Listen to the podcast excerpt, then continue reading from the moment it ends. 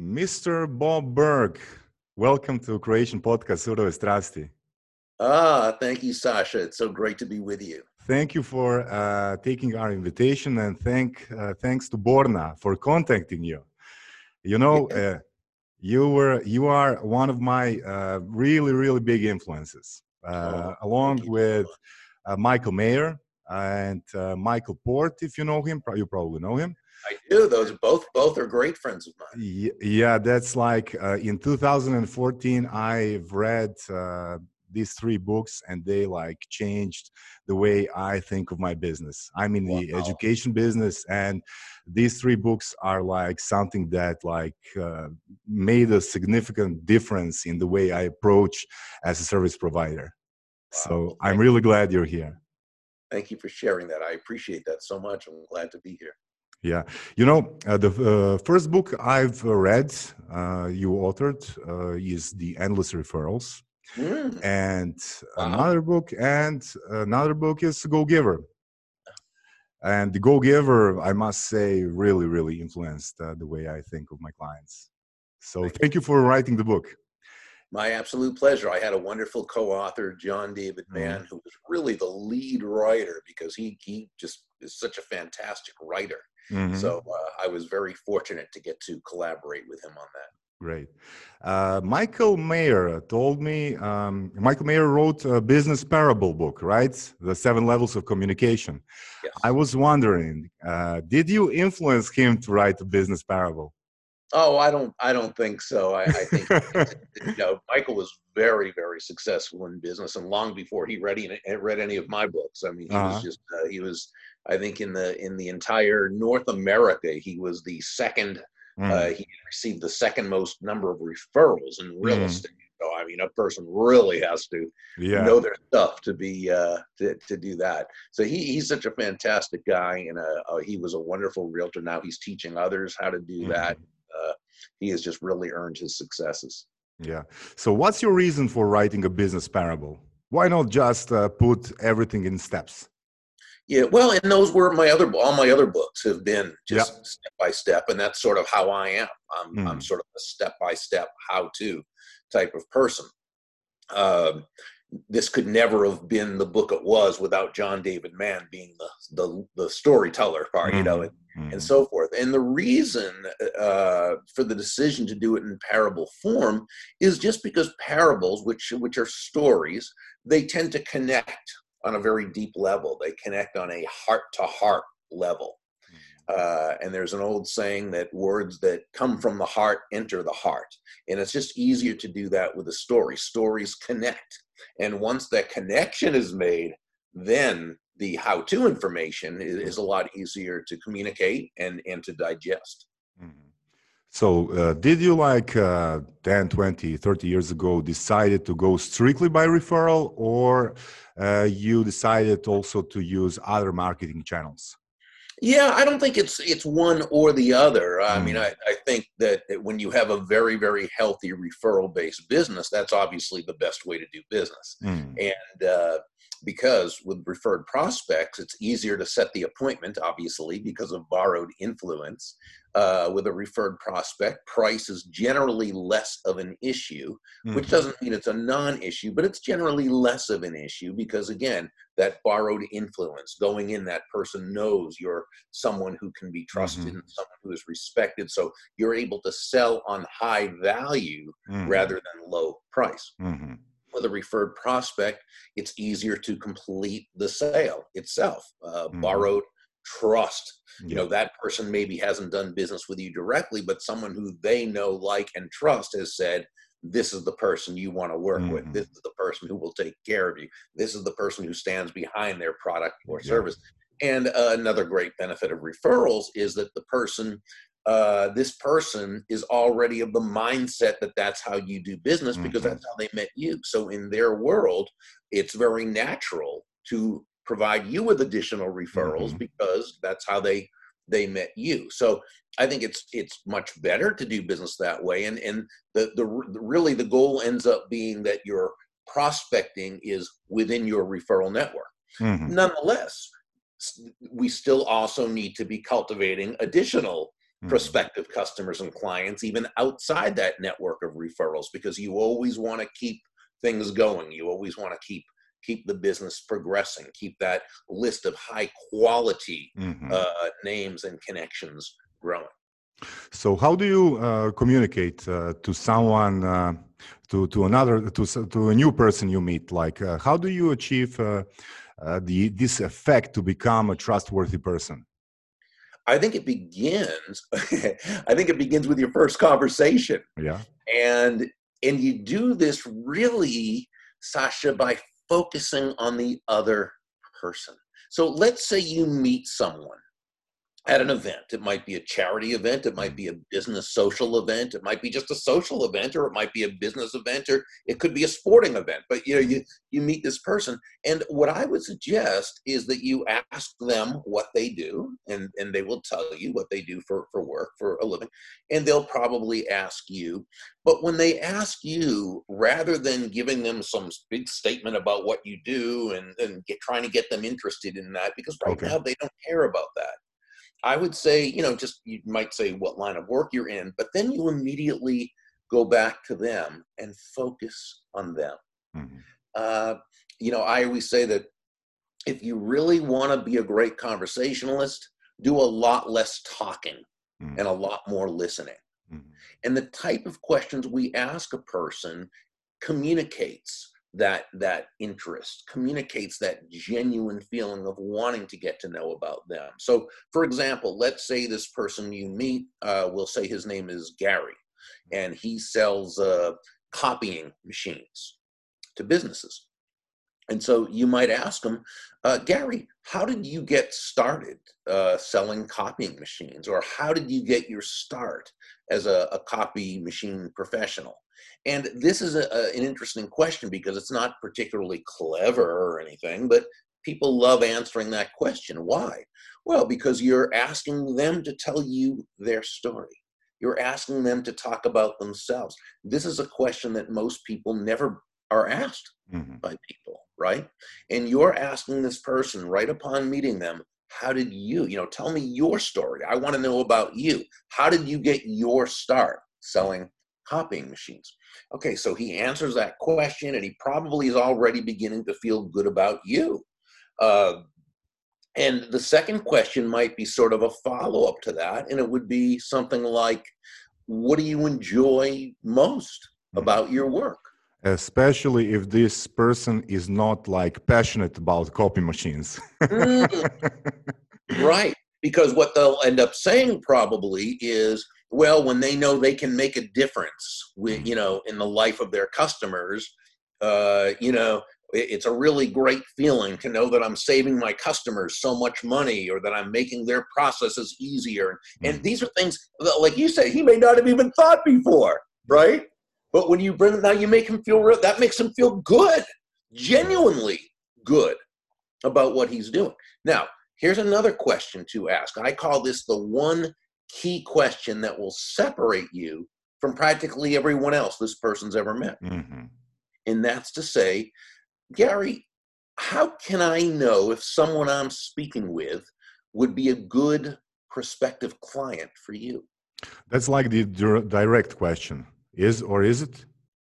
Is a it direct question. Is it like uh, too much of di- direct question? For example, I sp- uh, talked to Michael, and he uh, believes that uh, you uh, shouldn't like directly ask for referrals or for a contact. No. no, you're not Mm, asking yeah. me for Okay. a referral. Okay. No, no, a- you're asking him how Mm. you can refer him. yes, man. I understand. Yes. No, the right. You're saying to him, you know. Okay. So Gary, you know, I I love connecting good people like you with other good Good. people. Tell me, how can I know if someone I'm speaking with Mhm. Would be a good prospective customer for For you? you. For you. Yeah. Right. Sorry. So no, that's okay. And so so that is something that you know now he's seeing you as this very very special person and he's going to be able to answer that question and he's going to feel wow that's a person i want to get to know this is it Mhm. right so Mhm. so that's how right from the beginning you can you can communicate value you begin that that relationship and you know what m- one of my big sayings that that i've probably become probably most known for, I guess, is is all things being equal, people will do business with and refer business to those people they know, like, and trust. Mm-hmm. And this first conversation is simply the first step in getting a person to really begin to know, like, and trust you. Mm-hmm. So I would like say uh, you don't have like a great opinion on uh, taglines or elevator pitches, or? Well, it's in their depends on the context. Place. Pardon? It depends on the context, right? It depends on the context. When you first meet someone, though, they're not. They don't care about mm-hmm. you. Not yet. They don't care about your business, your product, your service. Everybody else gives them their elevator speech, mm. right? You're the only one who doesn't. You're the person who focuses on them. Now, at a at a there are times for an elevator speech when you're going up in front of a bunch of investors. You need to be able to give them a good. Now, I even instead of an elevator speech, I like to call it a benefit statement, which is mm. uh, an elevator speech tends to be longer and about yourself. A benefit statement is more about what they or someone they know how they would benefit. Yeah. So a financial advisor might say, "We help people create and manage wealth." Mm-hmm. You know, that's just a. But there's but there's a time and place for it. So example. Yep. One of the person the person says to you, you know, that you've you've asked this person about themselves, and you know they really appreciate that, and they may want to respond, but you know after that by saying, so you know, uh, uh, Karen, what do you do? And Karen says, uh, Well, I'm a financial advisor. Uh, we help people create and manage wealth. Mm-hmm. Fine, that's wonderful. He is now open to it because he's really asked to know mm-hmm. more about what you know what she does. Yeah, yeah. So, can you explain us a bit on uh, your law of 250? What does it this stand for? Something I learned. Yeah, this is something I learned years ago in a book uh, by a man by the name of Joe Girard. And hmm. Joe, un- until last year, actually, Joe was the all-time record holder for number of cars sold in any one year. Mm-hmm. Uh, and, and, these are all new cars, not fl- individual new cars, not uh-huh. fleet sales or anything like that. He, oh, sorry, is uh, Joe the guy who wrote like ten thousand handwritten notes a year? That was Joe Girard. Yeah, yeah, yeah. And um, and and he was a he was a car salesperson, and mm. that and that was Joe. Now he was his his record was was beaten last year uh, by a guy named Ali Reda, also uh, also from a suburb of Detroit mm-hmm. and uh, who who who beat Joe's record. And um, uh, Ali's just a, a great guy, a wonderful guy. Mm-hmm. So Joe Girard had said, had come up with what he called his law of 250. And it simply said that everyone knows about 250 people. Mm-hmm. And what he did is, is the way he discovered this was one time he was at a, a wedding and he asked the, the uh, caterer about how many people are usually invited, and the caterer said about 250. Uh, several weeks later, he was at a, a, funeral, and he asked the funeral director about how many people usually come to pay their respects, and said about 250. Now, to me, those numbers are a little high on each of those, but nonetheless, if we were to just think of all the people we know and write down their names without qualifying them. Don't worry about them being prospects or customers or well, it probably wouldn't be very many because it's hard to think of people just to come and think of people. But then if we started to to let's say uh, go through the job classification alphabet, beginning with A. Mm-hmm. Who do you know who's an accountant? And just write down those names. Uh, a. Who do you know who sells automobiles? All right. mm-hmm. Who do you know who's in advertising? Write down those names. Then B. Who do you know who's a banker, a baker? Uh, C. Who do you know who's a chiropractor? Uh, and we went down a lot more names would come up and certain names would remind you of other names now let's say we go to the yellow the uh not white you say yellow pages white yeah. papers i'm dating myself because i don't even have those anymore those used to be big directories telephone directories but uh-huh. nowadays kids don't even know what they are so if you were to go on the computer yeah. and put down a list of last names starting with a you know ackerman atchison Anderson, and you know, I mean, obviously, yeah. you, in your country, they'd be, you know, uh, Croatian names, but Yeah. but you know it. But whatever country you're in, and and write down the names of people you know with those last names, and then first names, and all these different. It would come really close to 250 people. Mhm. Now, what this says is that most of us, in our natural sphere of influence, the people we somehow, some way know, whether immediate family, distant relatives, close friends, sometimes acquaintances, the person who delivers the mail, the plumber, the person who cuts your hair, but whoever it happens to be, most people know about 250 people. So now let's take it to another level. Mhm. Every time you meet one new person, Mhm. one new person and you're able to cultivate a relationship with that person where they feel so good about you they know you they like you they trust you they want to see you succeed they Mhm. want to tell other people about you in other words they want to be your personal walking ambassador Yeah. every time you do that with one new person who knows 250 people Mhm. you've just um, you've just added an additional potential, Potential, yeah. 250 people to your list of potential prospects. Mhm. Now, does it ever come out that high? Well, you could cut that in half and cut it in half and cut it in half again.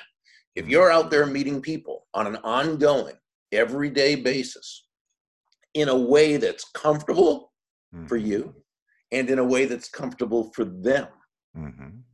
and you're creating these relationships consistently and constantly, in no time at all, your personal sphere of influence will just grow and grow and grow. How long will it take? Well, it starts now. It starts Yeah. as soon as you begin doing it. Okay. So the question is when you when you meet someone new, Uh-huh. how long does it take you to before that person either does business with you if they ever do because remember someone might not need if you're a realtor and that person never needs to buy or sell a home well you're not going to do business with that person but remember they know 250 people Yeah. right so you never know right but let's just say you have a product or service and you meet someone and they could be a potential Mhm. how long until they buy from you or refer you to someone else does it take Mhm. a few days? Does it take a few weeks? Does it Yep. take a year or six months or six weeks or or one week, three days, and seven hours? Mhm. Yes. Yeah. Uh, who knows? It just it- you know that's why you want to keep building these relationships constantly. Some are going to happen very quickly if the timing is right. Mhm. Others are going to take a while to occur. Sometimes it might be, you know, five months before this person does business with you. They love what you do, and now all of a sudden they're referring you to everyone you know. Mhm. Do So, you have do you have like a system uh, to track on your uh, follow up uh, every conversation you you're having with the new people you meet, or you're just like the go giving person and you believe that everything will like come back? Being a go-giving person doesn't mean you don't have good business fundamentals and, Okay. and, you know business skills. Sure, I, I suggest that. Uh, You know, we have a little thing that for the people who in our our course where we have them put down the, who they contacted, how they contacted them, uh, what was the result, what was no, yeah, absolutely, yeah. Okay. absolutely. Okay. I mean, So- what can be measured can be improved. So Mhm. we always want to know, you know, what Yeah. what we're doing right, what we're what we can be doing better. Sure. hmm hmm Okay, uh, Michael, can you like uh, tell us a bit uh, on the five laws of the stratospheric success? Sure. Um, the five laws themselves are the laws of value, compensation, influence, authenticity, and receptivity. The first law is the law of value. And this law says your true worth, in the business sense, of course, because we all have worth Yeah. personally, but in the business sense, your true worth is determined by how much more you give in value than you take in payment. Now, this sounds, when you first hear it, a little counterintuitive. Mm, Give more in value than you take in payment? That sounds like a recipe for bankruptcy. So we have to understand the difference between price and value. Price is a, a dollar figure. You know, pardon me, because you don't you don't use dollars, do you? What, what's we your use kuna, kunas. kunas? Yeah. Okay, so so um, pr- uh, price is a, a kunas figure. Okay, Or euros. Yeah. or or euros, uh, kunas or euros. It's it's that figure Yeah. that you use. It's finite. It is what it is. Uh, value, on the other hand, is the relative worth or desirability of a thing, of something, to the end user or beholder. In other words, what is it about this thing, this product, service, concept, Mhm. idea, what have you, that brings so much worth to another human being that they will exchange uh, their kunas or or um, or euros for this Mhm. and be glad they did, while you also make a very healthy profit. For example, let's say you hired an accountant Yep. to do your taxes, okay, and they charge you, and we'll just name a round figure, uh, a thousand kunas, okay, Yeah. to to do your your your Yeah. taxes. And you're right. That's yeah, that's their fear, that's their price, right? Yeah. But what value do they give you in exchange that makes it so worthwhile for you? Well, through their hard work, their dedication, they're getting to know you and your business, what you're looking to achieve, and so forth. They're able to save you uh, 5,000 kunas Mhm. that you wouldn't know how to save for yourself. They save you countless hours. They provide you and your family with security and the peace of mind of knowing it was done correctly. So, what this accountant did was give you uh, well over 5,000 kunas in, in value in exchange for a thousand kunas payment. Yes. So, he gave you more in value Yeah. than what he took in payment. So, you feel great about it. And he also made a very, very healthy profit. If you can recognize uh, this value, right? But what if someone Value- can, can recognize the, the value? Value is always in the eyes of the beholder. Mm. Okay. It's not what we find to be of value in what we do. It's what the other, it's what the customer finds to be of value.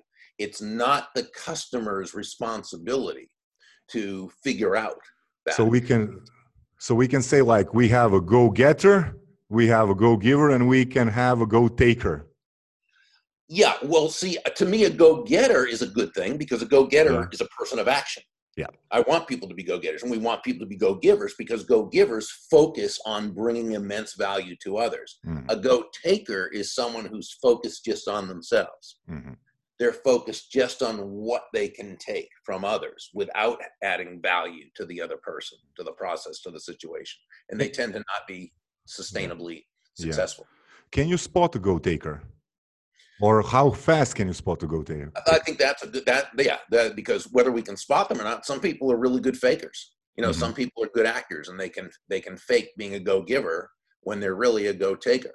Mhm. Um, but usually it it comes to Mhm. the surface. yeah. Could you, like, in one sentence, describe who is a, a go-giver? Well, it would be that person who is who who is focused. I mean, they're they're all over the place. I mean, it, it's that Michael Michael Maher is a, a go giver. He's a guy who's always focused on bringing immense value to other people. I'm sure you're a go giver. I'm sure many of your viewers and listeners are, are go givers. It's simply understanding that that shifting your focus off of yourself and Mhm. placing it on that other person isn't only a, a pleasant way of conducting business it's Mhm. the most financially profitable way as well and not for some way out there reason but for very logical reasons remember nobody's going to buy from you because you have a quota to meet Mhm.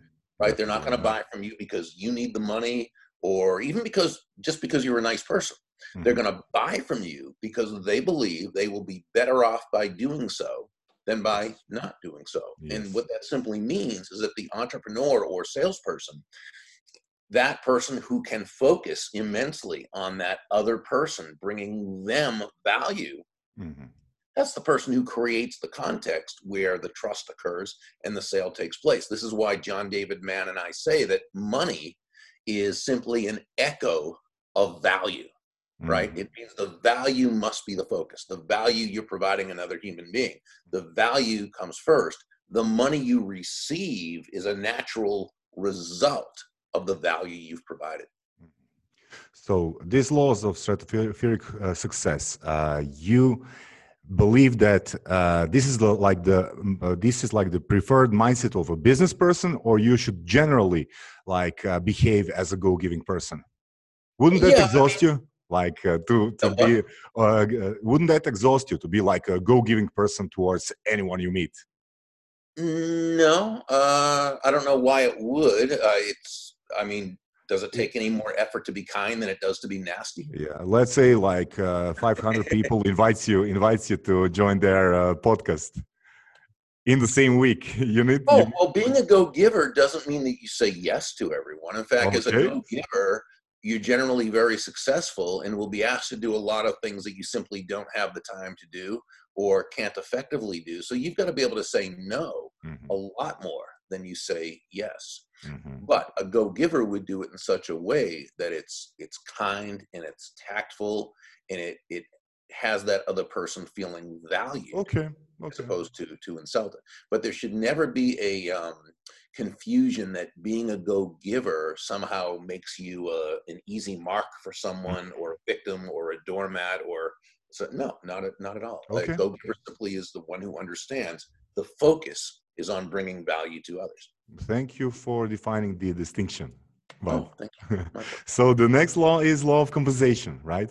Uh, This one says that your income is determined by how many people you serve and how well you serve them. So, where law number one says to give more in value mm-hmm. than you take in payment, law number two tells us that the more people whose lives we touch or impact with that exceptional value, the more money with which we'll be rewarded. So if we go back to your accountant in the first example, Mm.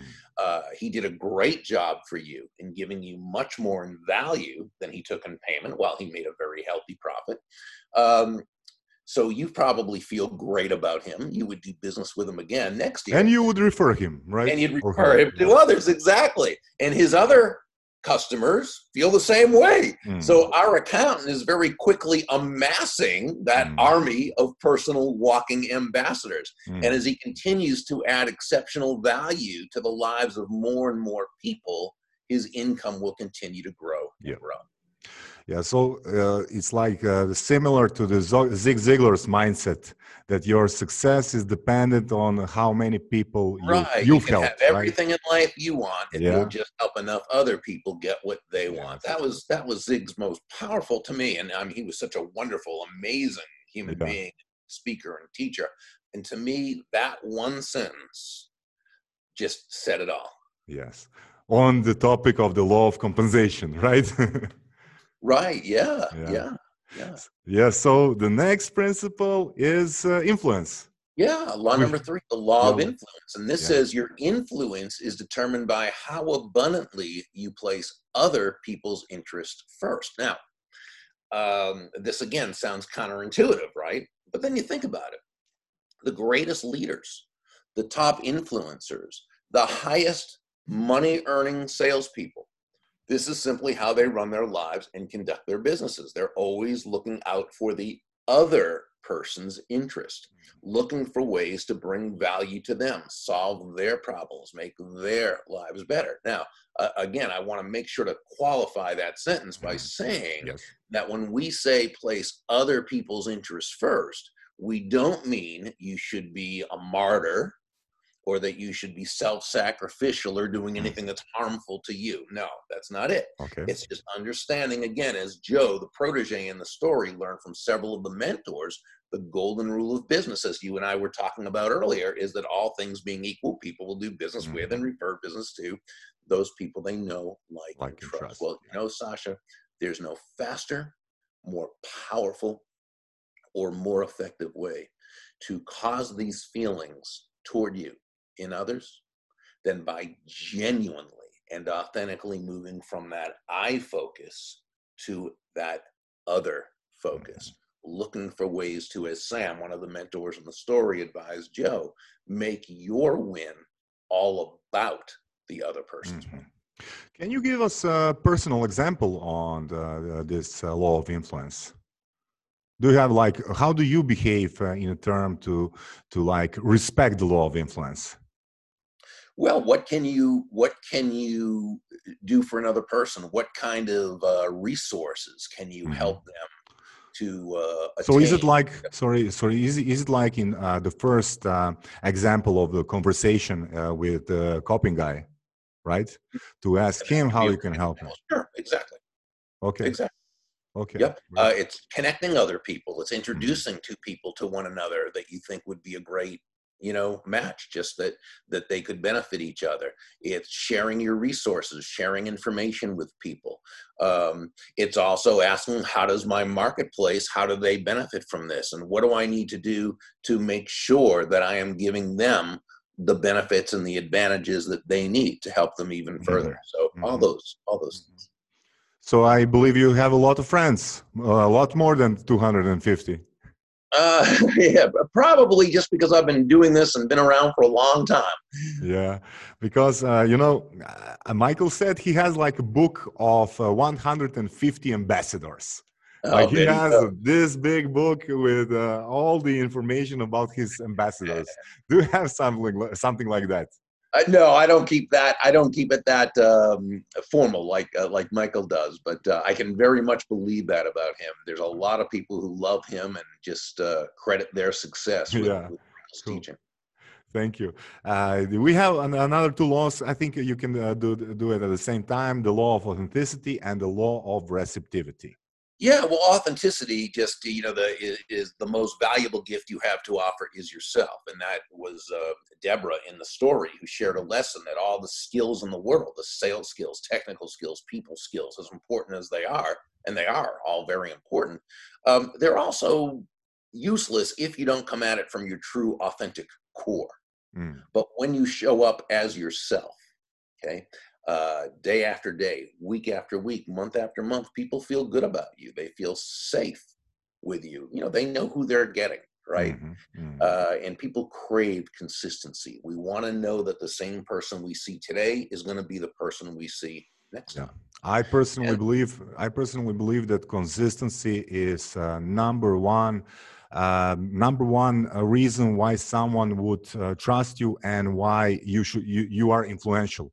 If you don't have consistency in your behavior, you cannot be an influential person. Would you agree? Well, we've all yeah, we've all met people. I do agree. We've all met people who are one way one day, and then the next time you see them, they're totally different. They may be the nicest, most helpful, kindest person in the world one, and then you see them the next time, and they're you know they're a monster, and you almost wish they would just always be a monster because at least then you'd know what to expect. And again, as human beings, we crave consistency. This goes back to the cave person days when every day was a matter literally of survival, surviving the day. So you had to know who in that group of people in your your tribe, you had to know who was benevolent and who was Mhm. malevolent, who might uh, protect you and who might kill you. You had to know what the bended leaves meant and the bended twigs and the footprints in the dirt. You had to know everything had to be consistent. It was Mm. literal, not figuratively, literally a matter of life and death.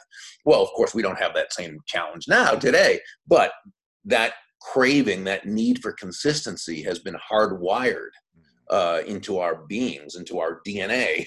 Yeah. And so we still have that same uh, desire for our world to be consistent, to be able to figure out what it is and, and understand our, our world. Uh-huh.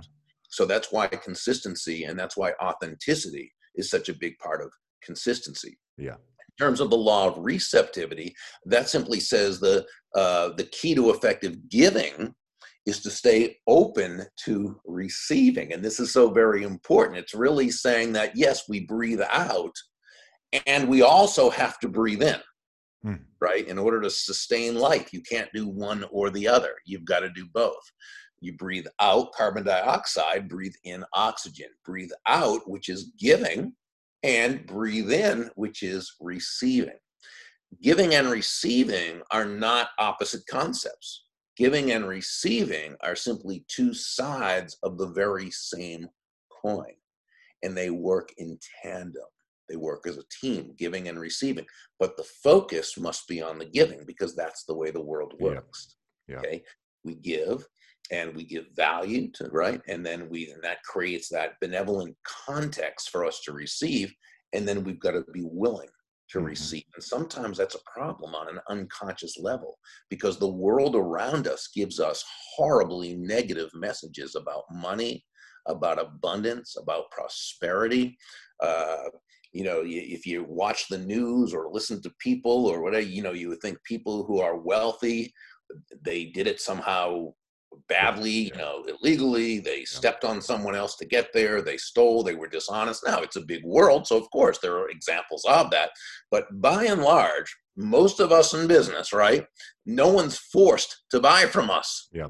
So in order to make a lot of money, receive a lot of money, we've got to provide exceptional value to others, to many others. We must put their interests first because they're buying for their reasons, not our reasons. We must be authentic and we must be able to receive. Yes, yes. Uh, I've read somewhere that like uh, almost or probably more than 80% of every business, every trans- transaction that's made in the world went through uh, some kind of a form of the referral. For example, if we see a billboard, uh, we don't buy because we see a billboard. Uh, be, uh, we buy because someone put like a little sentence in our mind, so the billboard was a trigger.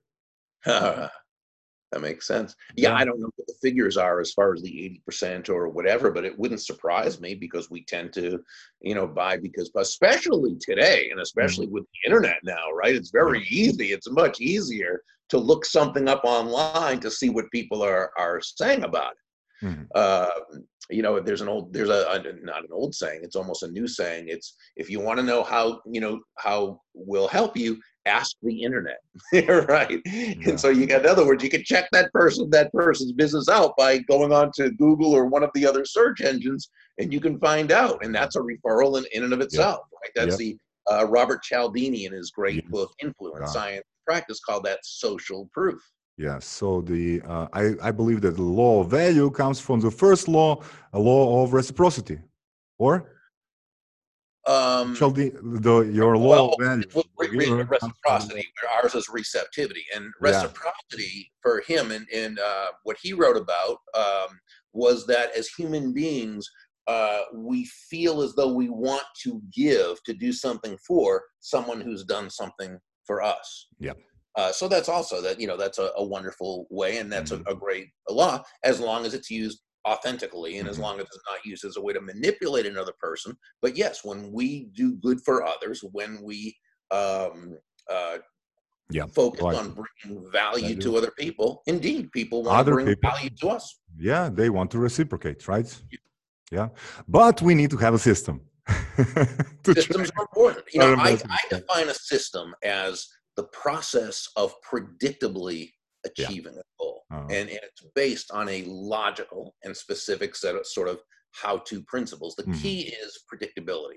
If by doing A, uh, it's been proven you'll get the desired result of B, then you know that all you need to do is A and continue to do A and continue mm-hmm. to do A, and you'll get the desired results of, mm-hmm. of B. Yeah. Uh, so I believe systems are very important. Um, it's just that we as human beings need to be in control of the system. The system needs to work for us. Mm-hmm. We we cannot be controlled yes. by the system. Yeah, yeah. Uh, can you tell me about um, uh, two questions? Do you believe in hundred percent ref- referral marketing, uh, and what is attraction marketing?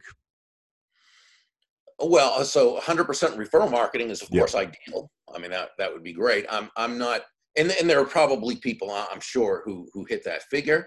Uh, you know, for me, my feeling is you should also probably never stop prospecting even yeah. outside your referral market mm. because you always want to have new people coming in. You know what I'm saying? So yeah, I, I, think it's, it's wise to to never totally stop prospecting even mm. outside that that referral network. Uh, as far as what is attraction marketing, uh, well, that there there are two types of ways that's defined. One is simply on the very basic level, it's attracting people to you from what you for what you based on what you do. Okay, but it's also uh, more formally, it's it's um, creating information that you're you're posting out there or in terms of uh, let's say for instance a special report 10 steps on how to so and so or a, uh, a free video on how to do this or that. And what you're doing is you're you're there's many ways to do it. Whether you're placing ads, whether you're on mm-hmm. podcasts, whether you're you're however you're doing it, speaking somewhere and getting people to to uh, submit their email address for it or whatever mm-hmm. in exchange for this. Well, that's attraction. Right? You're you're basically asking people in a sense who may be interested one day to raise their hands and say, yes, I'm the type of person who would want that mm-hmm. information. Mm-hmm meaning one day I might want that particular product or service. And that's called attraction marketing. And again, I think that's great to do. But see, I'm not a one or the other type of person. Yes. Yeah. I think there are also, I think outbound is also important. Yeah. Inbound, which takes place through attraction marketing, Mm-hmm. is also important. Mhm. And so sometimes I'll see people saying, well, it's all about inbound now, you know, Yeah. or, or you know, it, well, it's not all about inbound. Inbound is great, and it's also about outbound. Uh, and you know, and so um, yeah, so I, I think using various ways, you get to see which works best. Yeah, and, and how you're best able to serve the most people. Yeah. And uh, I have a last question for you. Sure. Uh, uh, we've spoken about uh, what are the pros of the uh, referrals or, the, or for receiving your referrals, right? Uh, what are like the two or three cons uh, of the referrals referral system? What's Um, negative? Uh, what about negative?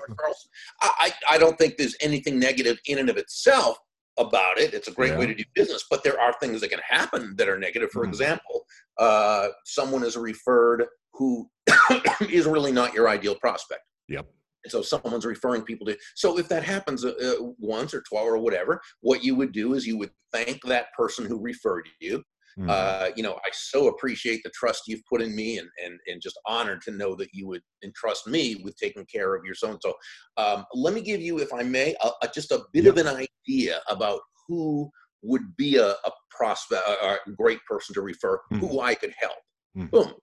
And so, in a very kind and tactful way, you teach them who not to refer you to and who to refer you to.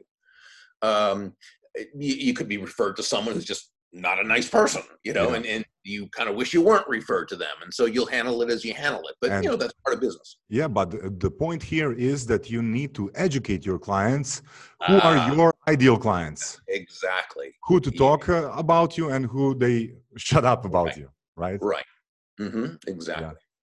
Uh, thank you very much, uh, Bob, for your time. I know you were like, I know, I know you usually do like 30 minute in- interviews, but we in sort of Estrasti do like 100, uh, we do like an, an hour and a half interviews. So I Ah. really appreciate your time.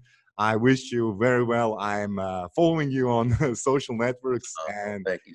I'm really, really grateful for joining and sharing your knowledge on Croatian podcast Uro Estrasti, Bob. Thank you. I greatly enjoyed our conversation. Thank you for having me.